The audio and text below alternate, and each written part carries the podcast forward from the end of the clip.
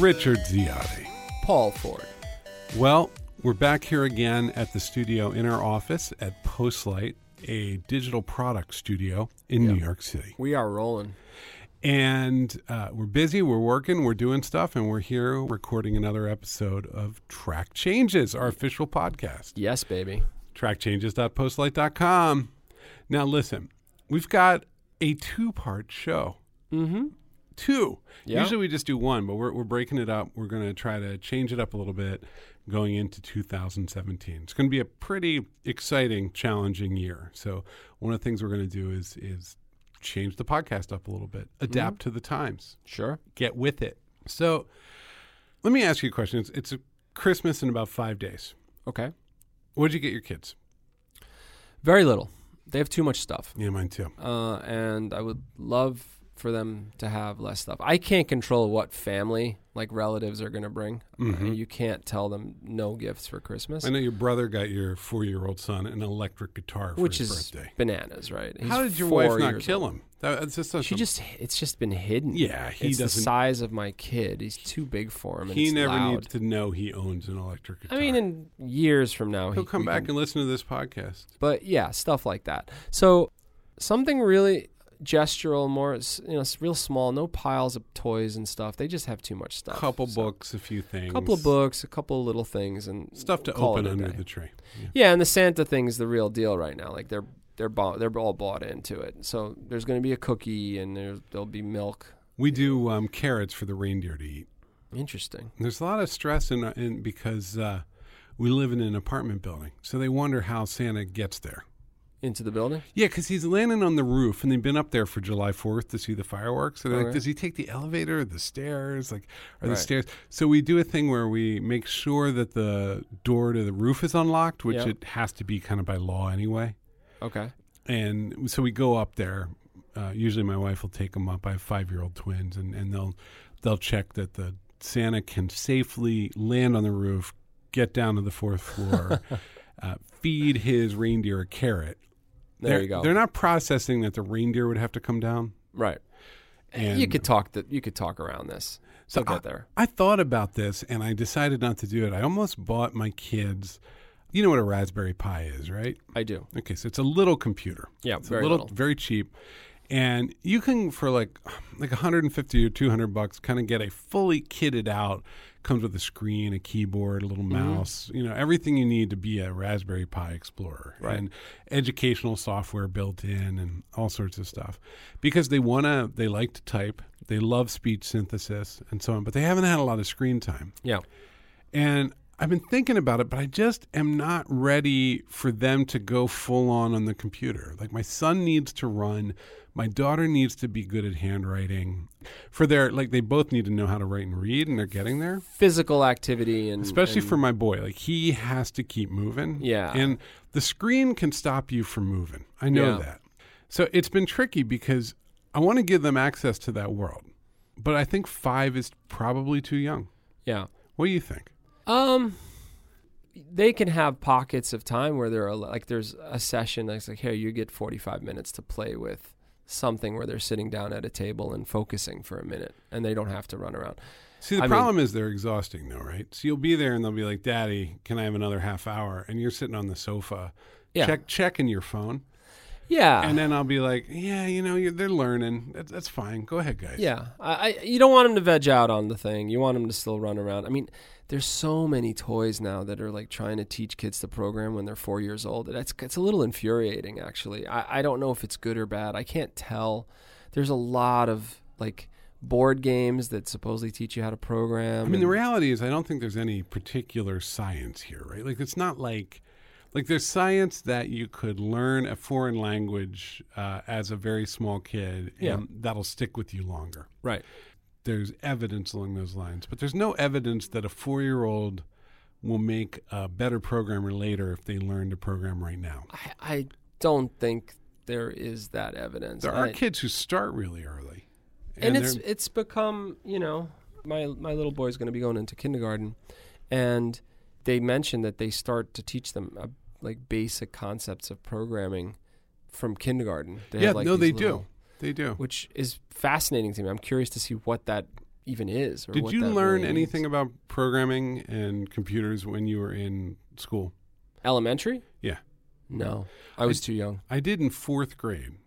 It was a, a teacher made a peanut butter and jelly sandwich, and we had to give them instructions. What does that mean? So it'd be like, you guys in the class tell me how to make this peanut butter and jelly sandwich. And he had peanut butter, and he had jelly, and he had bread. And we were like, you know, put the bread down. How's that computers? And he'd put it down on the ground. Okay. And then we'd say, put the bread on the table. Okay. and he'd put it on the table, but he'd lean it the wrong way. And so it was basically about edge cases and how you can introduce bugs into a system unintentionally. That's what you were being taught? That and we had a we I think we played one interactive fiction game. Okay. Oh, I had I had like choose your own adventure books, Yeah, we had some which of is those. sort of like, you know, go left and you go to this page and go right and you go to this page. They were awful. They were terrible. See, I mean, have a profound memory of the peanut butter and jelly. I- Like I want to do that here at But work. that's not computers. How is that computers? It teaches you about like how specific you have to be in order to program a computer. I see. It was something a teacher could do without like a logo robot or a computer. They could just be like, "Hey, here's what computers are. They, Interesting. They work like this." Yeah, I was not getting that kind of education. You didn't just- have a peanut butter and jelly sandwich. I didn't have any sort of like thinking around programming or anything like that in elementary school. I, I got to high school and there were like a bunch of Apple IIe's and we used to hack them right in the class because the teacher didn't understand what she was doing. She was trained up to give a very particular curriculum and we would do the work in like a minute Yeah. for the whole hour. And then the rest of the time we'd be screwing around. I had that in high school. My friend Matt hacked into all the labs and would Yeah. change the names of the hard drives to be offensive things about the teachers. Right. So I don't know what what is computer lab today for a seven year old or a ten year old or a twelve year old. I have Uh, no what- idea. What do you want them to learn?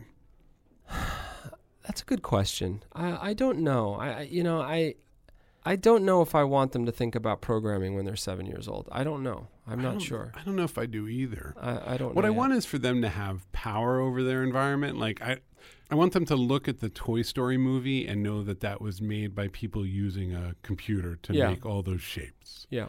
I want them to understand that Amazon is like a place, and you can when you order something from Amazon. I, I wouldn't mind explaining to them like by the time they're ten. I would I would love them to be able to explain how an order happens on Amazon. Like Right. just the basics of the material world around them that get affected by the digital stuff. Yeah. But I think there's a real fantasy that somehow programming is is a magical clue to power.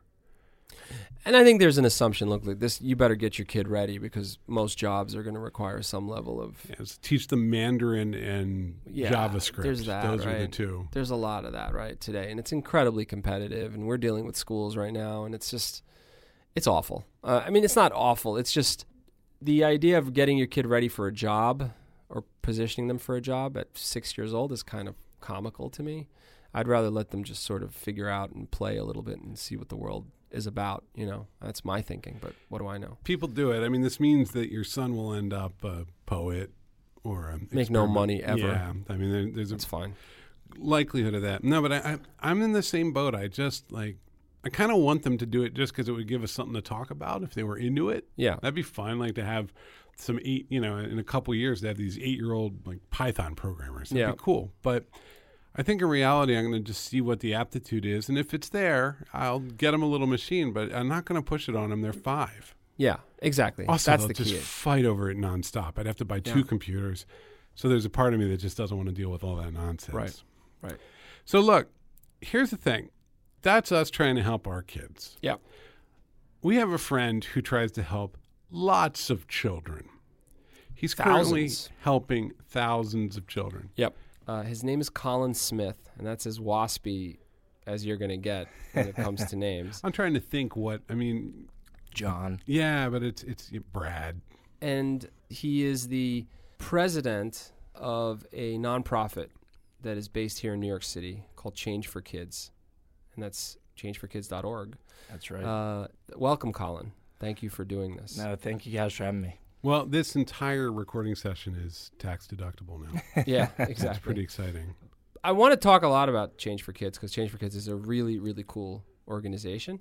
But I do want to talk about Colin Smith. Well, let's tell people what Change for Kids I'm does. going to let Colin do that, and I'm Yeah. going to Colin. You've got a nice 60 second summary window You to jump it. through. Go. So what we believe is that if kids go to a great elementary school, then they're going to be able to be successful in life. That sets them on the right path. That means that they end up much more likely to end up in college, uh, get into a great career. That path starts early, and the schools that we work with are all very high need public elementary schools. What we're doing with those schools and what we see in them is that often a lot of really basic things that we had when we were growing up are missing. So they often won't have art classes or music, fitness, tutoring, extra tutoring for kids. What Change for Kids does is first partner with a very strong principal, and second, once we have identified that principal, is work with them and their team to identify the resources that are going to make the biggest possible difference for their school. So uh, we have an on the ground point person working there every single day uh, to identify okay, this school needs a great art program for the third grade and they're missing gym in the second grade. Um, we can bring in a great fitness partner for that. Their computer lab is uh, using floppy disk drives and Bubble Macs from 10 years ago. We can bring in some extra computers. It's very targeted investments with very strong leaders, and you can imagine that that makes a big difference for those schools. And how, cool. how many schools is this? It's at 10 right now. They're all public elementary schools, and that's about 4,000 students every year. And is it only New York City? Is it? All New York City based? York City, exactly. Yeah. How many more how many more schools do you think could benefit from this thing? Yeah, there. It's a great question. 462 is the exact answer, um, not to be precise, but we've identified 472 concentrated poverty elementary schools just here. 472 right. out of 604. Um, Oh my goodness. So you're about So- two percent of the way there. oh my good. But wait a minute, that's 75%, 80%. 78% exactly. 78% Of of New York schools. City public schools have these needs. Exactly. That's- the majority of their students are below the poverty level. 78% of students in New York City public schools are below the poverty level. 78% of the schools in New York City have a majority of their students below the poverty level. Yeah. That's an incredible crazy. statistic. and That's most an are 80% plus. I mean, there's statistic. very, very few students in those schools that are not in those circumstances. Yeah.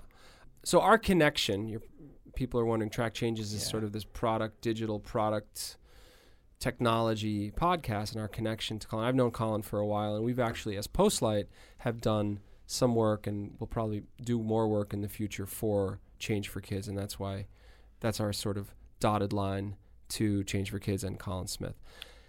What's fascinating about Colin Smith is that he had all the ingredients of becoming a cocaine fueled banker.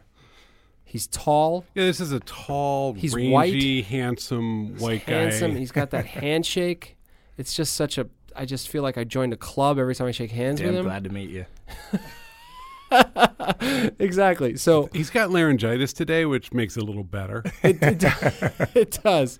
And but no, so, in, in the context, like if you walked in, I would assume you were here for a meeting to tell me about you wanted to build a new financial product. You were working in internet advertising. Like I wouldn't expect you to come in here and be like, "Hey, there.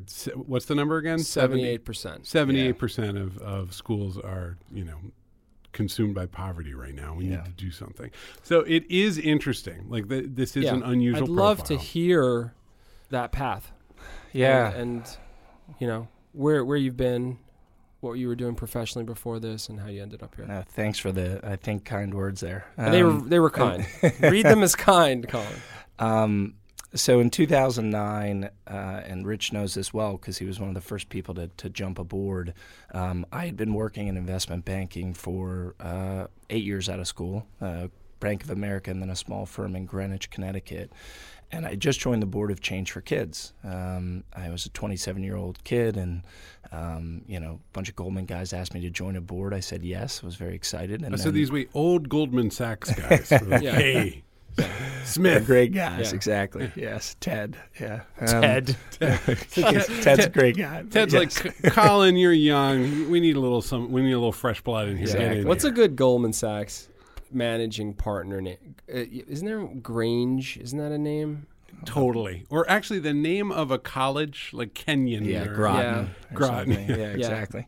Okay, Um, sorry, so as soon so as soon as I joined, uh, they all packed up Um, they had been there for 14 years and they wanted to move on with their lives. They'd moved to London and other different places. And uh, myself and a few other board members wanted to make it, uh, help it keep going.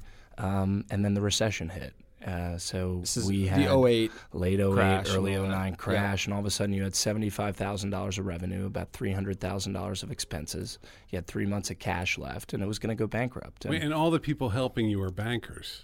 well, the bankers at that point had left, Oh, and so so They- we were in a pretty tough spot at that They'd point. left the economy too. I mean, okay. exactly. New York's economy wasn't exactly firing on all cylinders. So all this thing was, m- in most sin- cases, should have just been shut. Like it's like let's just shut this down gracefully and yeah. say goodbye. Well, I, I was sort of torn by two things. Number one, that I felt a personal responsibility on it, um, and then number two, my parents had just adopted three foster kids, and so I saw the difference and opportunity made for them. I felt like I could um, try to do what I could to get it back up on its feet, and that's where we started. I was in a, you know, me and one other guy, Mike Quinzio, who Rich knows well. Um, we were in a brick office, looking out on b- dead brick walls, and and that's where we restarted. We had a fifteen dollar event with drink specials and dollar Firefly vodkas. That was our first event, um, and that's where it started. And And that sounds like something that like a 28 year old Exactly. would do. Like, I was 28, yeah. Okay, yeah. how am I going to get people to enjoy this? I know. I know how to raise money. That's, yeah, okay. So we restarted there, and now we've grown from 75k a year to about a two million dollar annual budget. We've, That's amazing. you know. What did your 10,000 iBank kids. iBanker peers make of you when you made this transition? You're probably disgusted. what? Yeah, I think it's. What would your friends say, right? They're like, "Oh, that's so nice. That's so great of you." Yada yada, and then Yeah. I'm sure they turned around and thought I was completely friggin' nuts. Did like you sense the, the number of dinner invitations going down? Like it was. well, it was interesting. You had that first one of just like, "Yeah, how can I help? I'm so pumped to help you," and you didn't get a lot of second dinner Yeah. invitations after that. Yeah. No, no, no. To Oh, be no. fair, it- we were so lucky. I mean, you had some great folks right out of the gates, but that's that was Rich, right? And Rich was one of those guys. And How did know, you guys meet? I have did no you idea. decide? Just how did you make that decision to step in? Because it was, it was Uh, rough. it was a client of my old agency. Chris Forbes was his name. He had a company that uh, was a client of ours that had since been acquired. Uh, he said, "Look, you got to check out this this great organization. I think you know. I think you should just peek in and see what they need." And it was part money, part technology. It's like you know they need help. They need to get on. You know their presence online is terrible, and they needed you know a facelift and all that. So this guy really, I mean, you have to give him a ton of credit. I mean, he Oh, went he on was a amazing. campaign. He was amazing. So then I connected him with a very good friend of mine named Terry McLean. So it was sort of this web took hold of just the network of people who just they bought into the the spirit of the thing, and uh, Terry's continues to be involved to this day. He and You know, this is a tiny digression, but this is actually one of the roles of agencies in New York City. Like if you go talk to Pentagram or places like that, yeah, because they serve as natural networks, they end up in do-gooder roles a lot. Yeah. because they- Pentagram designed our logo. to your perfect, point. right? There you go. Yep, Like, I mean, that's right. Because so many people come through, Yeah. they're often able to do some good. and there's such a social uh, dynamic to agency, right? If you when if you got an agency and you want to be successful, you're socializing, you're, and you're you're really taking care of that network that's in front of you, and so it was such a natural move to take one of my clients who cared about a thing and connect him to another one of my clients who was actually also a good friend of mine and say hey this makes a lot of sense. I'm not a finance person. Somebody's got to manage these books and help Yeah. help you know do modeling and budgets and all that. And he's great at it and that's terry. So he came in and volunteered his time and and it snowballs from there because without a doubt terry who's has harassed others to step forward and say look i'm not a creative this thing needs creatives so part of it was money but part of it was just you were sort of cobbling together a team of leadership that was going to help this thing get on its feet. And you know, Pentagram made the logo, but Pentagram didn't. That was its contribution, Sure. Yeah. uh, and which is worth probably Significant. hun- yeah. Yeah. a lot of money, hundreds of thousands of dollars. It's a big deal to get a pentagram logo. Exactly. That's right. Yeah. And and I think what Colin did so well was understand from a management perspective how these pieces needed to come together Mhm. beyond just like, hey, please make a donation. He saw that okay, you know what, this person will provide some time, some energy, etc. No, that's great to hear that that's your takeaway. I mean, I think those ethos have really continued for the organization right to um, Postlight's involvement, where Postlight has very kindly uh, given some financial support. They have come out to schools, they volunteered in our schools, and you've volunteered in a capacity building way by helping us build out our volunteering efforts. And that's just a few months into the relationship. So Yeah. it's very, to your point, Rich, and we've had great conversations, as you guys know, about sort of potential things down the down the coming down the pike. I think what we've always tried to do is say that there are a tremendous amount of resources here in New York City, volunteering, collection drives, and funds, of course. And yet you have these incredibly high need elementary schools that are right down the block from where we are right now. So if Change for Kids can serve as a way to connect those two things in an incredibly efficient and effective way, um, then the opportunity there is dramatic, as you can expect. That's that's what's amazing about New York City, right? I mean, Yeah. you could be at a two hundred dollar prix fixe restaurant and be five hundred feet away Yeah. from just a destroyed elementary school. Just you could tell it's just poverty right there nearby, and that's the, that is New York. And I think that's one of your goals, which is like, how do I get these two pieces to connect here? Because it's we tend to just completely insulate ourselves and just live our, in our own bubbles, right? How many of your donors send their kids to public school? Ooh, he's not going to answer that question, Paul. That's a terrible question to ask this guy. I'm not sure that I can, yeah. okay, don't go there. Yeah, it's a little squirmy. there. sorry, Yeah, sorry. I mean, but It's not 50%. it's, not. It's it's lower than fifty. Okay, okay. This is tricky, right? It I mean, this is, It is. that's a characteristic of this place. Yes. Is that the vast majority of schools are underserved, and even the people who want to help are pressured, uh, feel pressured to not send their kids to those schools. Well, you know, we talked about, to your point there, Paul, there are a good chunk that probably do send their kids to public schools, but you have a very different world here. I talked about 604 total schools, uh, total district public elementary schools in New York City, 478 that are, uh, 472, excuse me, that are, are high need. Well, in the ones that are not high need, so in the top 100 most affluent public elementary schools in New York City, the average PTA at those schools gives $152,000 a year of supplemental funding that can go to They whatever their own. They raise their own funds. exactly whatever that like- principal wants. Yep. And our schools, the bottom 472, that community, the average PTA raises $1,400. So just think of that apples to apples discrepancy, right? 152, 1,400. And Yeah. So they're getting one percent of the sort of incidental resources. exactly. And they need it the most because usually you've got. I mean, I, I live in I live in Brooklyn. Ah, like PS three twenty one is severely oversubscribed, right? Like people- Severely, and the- people Yeah. move to be close to it. They That's right. They give it money. They give it resources, That's and right. then they go insane when people Yeah. when they re- redistrict and say that they're going to send their kids somewhere else. Right. Oh, absolutely, yeah. Yeah. And that's why I mean, you can call it they're both public schools, but the experience at those two schools are dramatically Mm. different. Mm-hmm. Sure.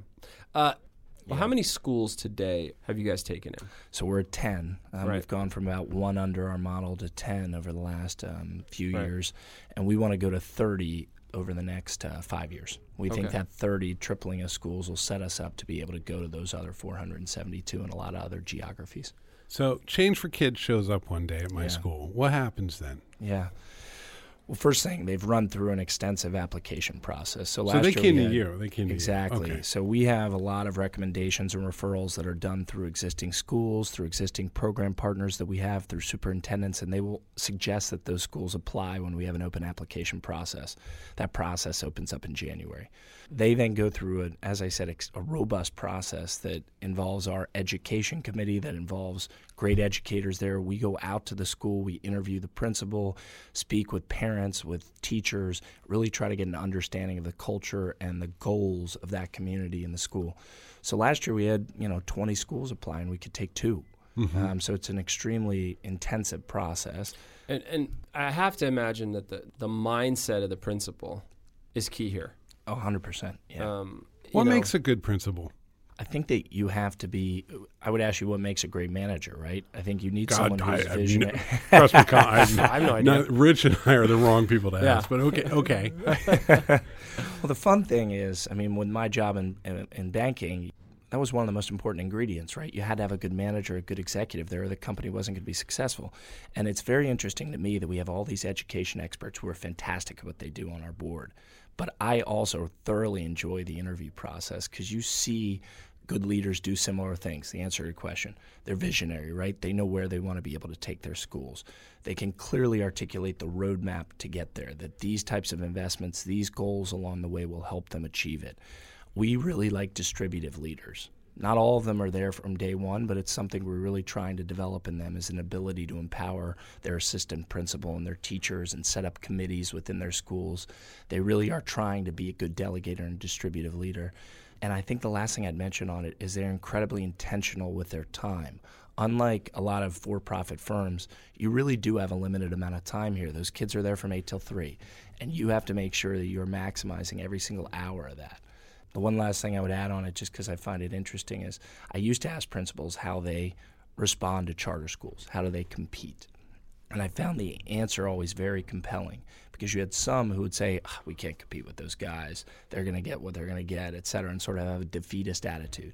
And I love the principals who said, we need this, this, and this, and we are going to be the best darn school that is on the, in this community for every single child out there. And they were ready to, you know, not go to battle because we're talking about educating kids, but really do whatever they needed to do to be the best school that they could be. They were and that's who you want to partner with.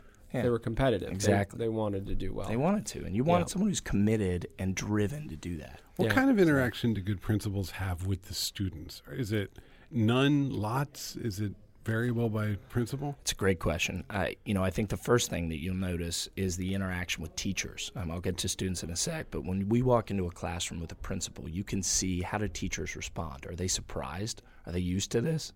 Um, or are they So totally you're, comfortable you're with eyeballing that. Oh, you're, 100%. You're not. Yeah, it's not just a matter of Q and A. You're actually looking at that dynamic. Absolutely, we are, yeah. Interesting. And you're seeing what is that dynamic there? How, how comfortable are they? Are they excited and enthusiastic about it? So that's a big one right off the bat. Number two, to your point, how the students react, right? If they are used to it, if they turn around and are excited to see the principal, it's usually not made up. You can't fake that with first grade kids. Um, but Yeah. they turn around and they're used to that. And that's There's, telling. there- there's a respect there. Absolutely. Yeah. So you really see these patterns. I mean, Oh, there's yeah, absolutely, we do. how long do you need before you know something's like a someplace is a good, well-run, well-intentioned elementary school? Well, I think that you have two levels of, of, of that. First, the principal, and then the rest of the school community. So I feel like, as with most people who you interview, you usually know within about 20 or 30 minutes. You're obviously not answering every single question, right? Some people can dupe you. But for the most part, within 20 minutes of talking to someone, you can see whether they have their stuff together or not. and they um, have their stuff together enough to apply, right? So Exactly. that's that's a filter. Yes, Okay. Yes. But mean, it's totally different to apply. You take some boilerplate grant material that you have and slap it onto a piece of paper. and another thing to actually have some very, very smart, education focused people there painting you with some questions and, mm-hmm. and what is your goal? And you just can tell, right? Why why do you need music? Well, I, our kids need music. Okay. Well, then another principal comes in and says, We are specifically targeting music to be able to develop creativity, to be able to make connections to math, and that this particular grade needs that connection for X, Y, and Z reason. That intentional piece is huge.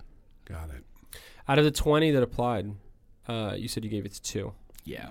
How many could you have given it to? How many did you feel good about out of the 20? I think four or five I would like to Uh, have run okay, so your Yeah. process is still pretty. It's it's not like you 14 out of the 20 No. were a go. No, I mean you need that. It, it's all the things I said, and what I didn't even delve into is just, but it's obvious is the commitment. Yeah. Is you need someone who's really going to be committed to this partnership because if we are going to go out work with someone for a number of years, you know, I'm not in this to feel good about myself. I'm in this personally because I want to make a difference. I know that's what everyone on our staff and board feels as well. And so if you're not really committed to this thing, I'm not interested in going out and busting my butt so that, you know, uh, if we're not going to make a difference. So. See, this is what I what I like about this is that you know, as a former capitalist, you're Still you're- a capitalist. You know, it's he's st- he is still a capitalist, but you view it as a competitive marketplace.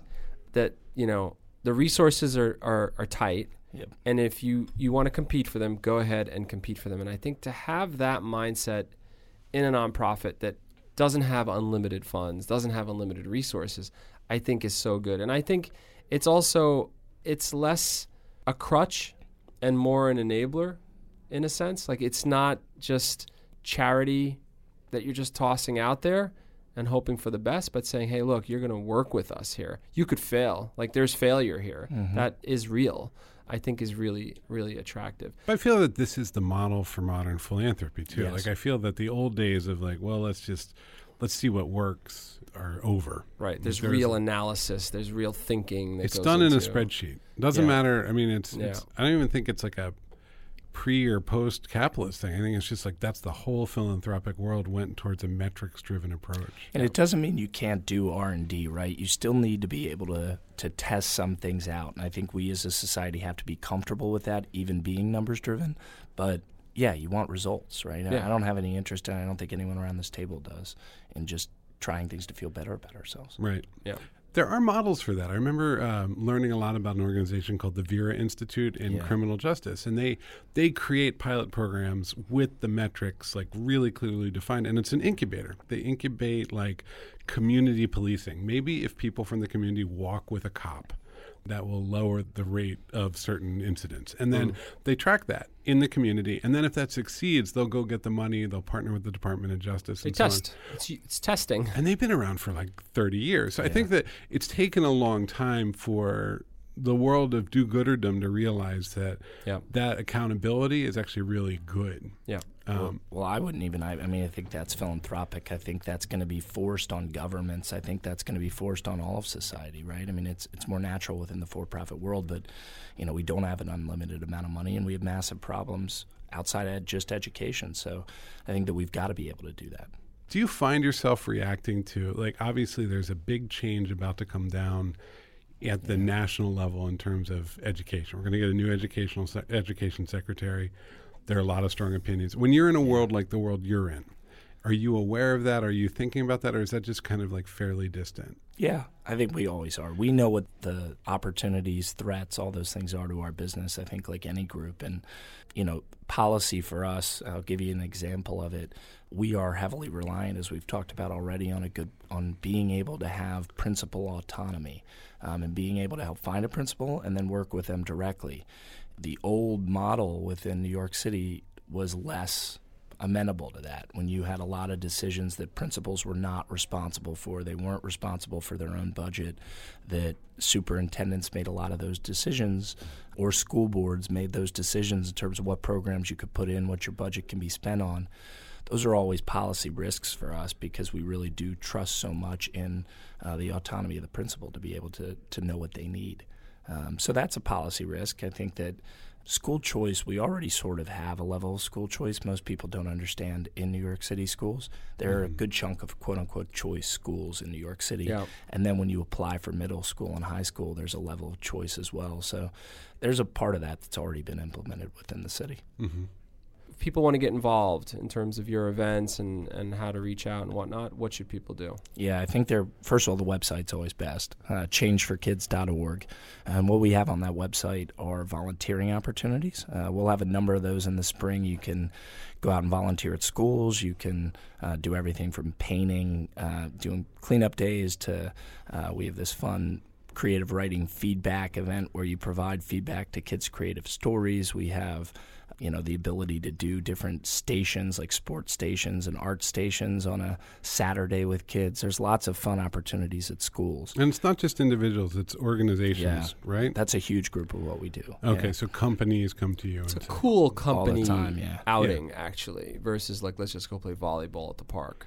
It's actually a lot of fun. and it's also something so many companies are looking for, right? You, the Mhm. employee, the millennials like employee engagement, right? So, um, so I think that uh, he didn't mean that in a snarky way. he was being genuine. um, but no, in all seriousness, they, you know, I think that a lot of our schools or a lot of the groups that we do work with, that's such a driver for them, the volunteer opportunities for employees. So that's number one. Number two, events like you mentioned. We have a black tie event in February that sells out in about an hour or two, usually every year. We sell out 800 tickets. Called the Penguin Party, so that'll be February 24th. We have a Super Chefs event in November, so it's a little bit farther out. But this great food tasting event. We have golf events. We're going to have a, ri- a s- uh, can't call it spinning, um, but a indoor riding or whatever it is that you have to call it. Um, spinning is that Why can't you call it spinning? It's a trademark, Trademark. word. What? Yeah, Who just trademarked spinning? Uh, Yeah, let's- some group out in California. Yeah, it's a power, Seriously? powerful Yeah. digression for our organization for our podcast. Let's we'll move on. That's bullshit. I know. Seriously? I don't know what to look. Don't look Tra- at me. What am I? Am I, I the trademark authority? Just say it. Someone in California. Yeah, indoor cycling. Ri- I was gonna, he's like Um, riding indoors. I mean, what does that mean? we don't want to get Colin a letter from all right. a lawyer. Yeah. okay, fair enough. Um, Keep going, Colin. And the last one is just sort of holiday drives, right? We're coming up on those. This is the end of the year, and you know it is something that we have found powerful is that this year's tax rates very likely will be higher than in future years. So you get a bigger deduction this year by making Mm-hmm. a donation. Cool. Uh, well, this is great. Great organization. Thank you. Um, will you know as both personally and as a company, Postlight, I'm happy to be connected, and I hope we're going to be more connected in the in the future. Um, Thank you. And thanks for doing this. This is a different podcast, but a, a worthwhile podcast for us. No, this is a great organization. Yeah. I mean, it's very just cool. straightforward, good for kids Yeah. sort of thing. Well, Cool. You guys Thank you for been coming amazing. in. Thanks, Colin. Thank you. Thanks so much for your time. Well, Rich, when I talk to you the next time, it will be after Christmas. Is that true? Yeah, when we get through the next few days. You're right. Mm-hmm. It will be after Christmas. And all the all the wrapping paper will be in a trash bag on the stoop. Yep. That was um, kind of a nice holiday topic to think about helping all those children. It, it was. It's a little less nice when you think about the like three or four hundred thousand others that need help. Well, that statistic is staggering, right? That 78% statistic is is kind of incredible. We might Um, need to give a, a couple extra bucks to change for kids. I think I think we should. All right, I let's that. I think others should too. They should go to changeforkids.org and read up on that organization. It's a really good place. It's want to really give great- them? Um, should we drop? Uh, I don't know, five hundred bucks between us. Sure. Let's do it. Let's make track changes not just a marketing vehicle for Postlight, but a force for good in the world. Great. I'll chip in two fifty, you chip in two fifty, and then we're we're out of here. We're on our way. All right. Well, that's good. That's at least a, a little Christmas good deed. Um, And uh, I hope everyone has a great holiday. Yeah, so lots of people at, at Postlight. You and I are talking about Christmas here. You're a, um, a Lebanese Maronite Christian. I'm a non-believer. There's lots of people with lots of different faiths at Postlight, and it's just kind of good to point that out. Happy everything. So um, we should let people know this is Track Changes, the official podcast of Postlight, a digital product studio in New York City. We love having you as a listener. Give us five stars on iTunes, please. Uh, we need it, honestly. We, we just need it. And if you want to get in touch with us, you can send an email to contact at postlight.com. Contact at postlight.com. And, uh, you know, we still have a couple copies of our book of extracts from the Track Changes podcast. The book's called Practice. It's a nice little book. People send us a few emails about it, and we send them out in the mail. So send us your address. You can use contact at postlight.com, and we'll send you a little book. Thanks. Thanks, guys.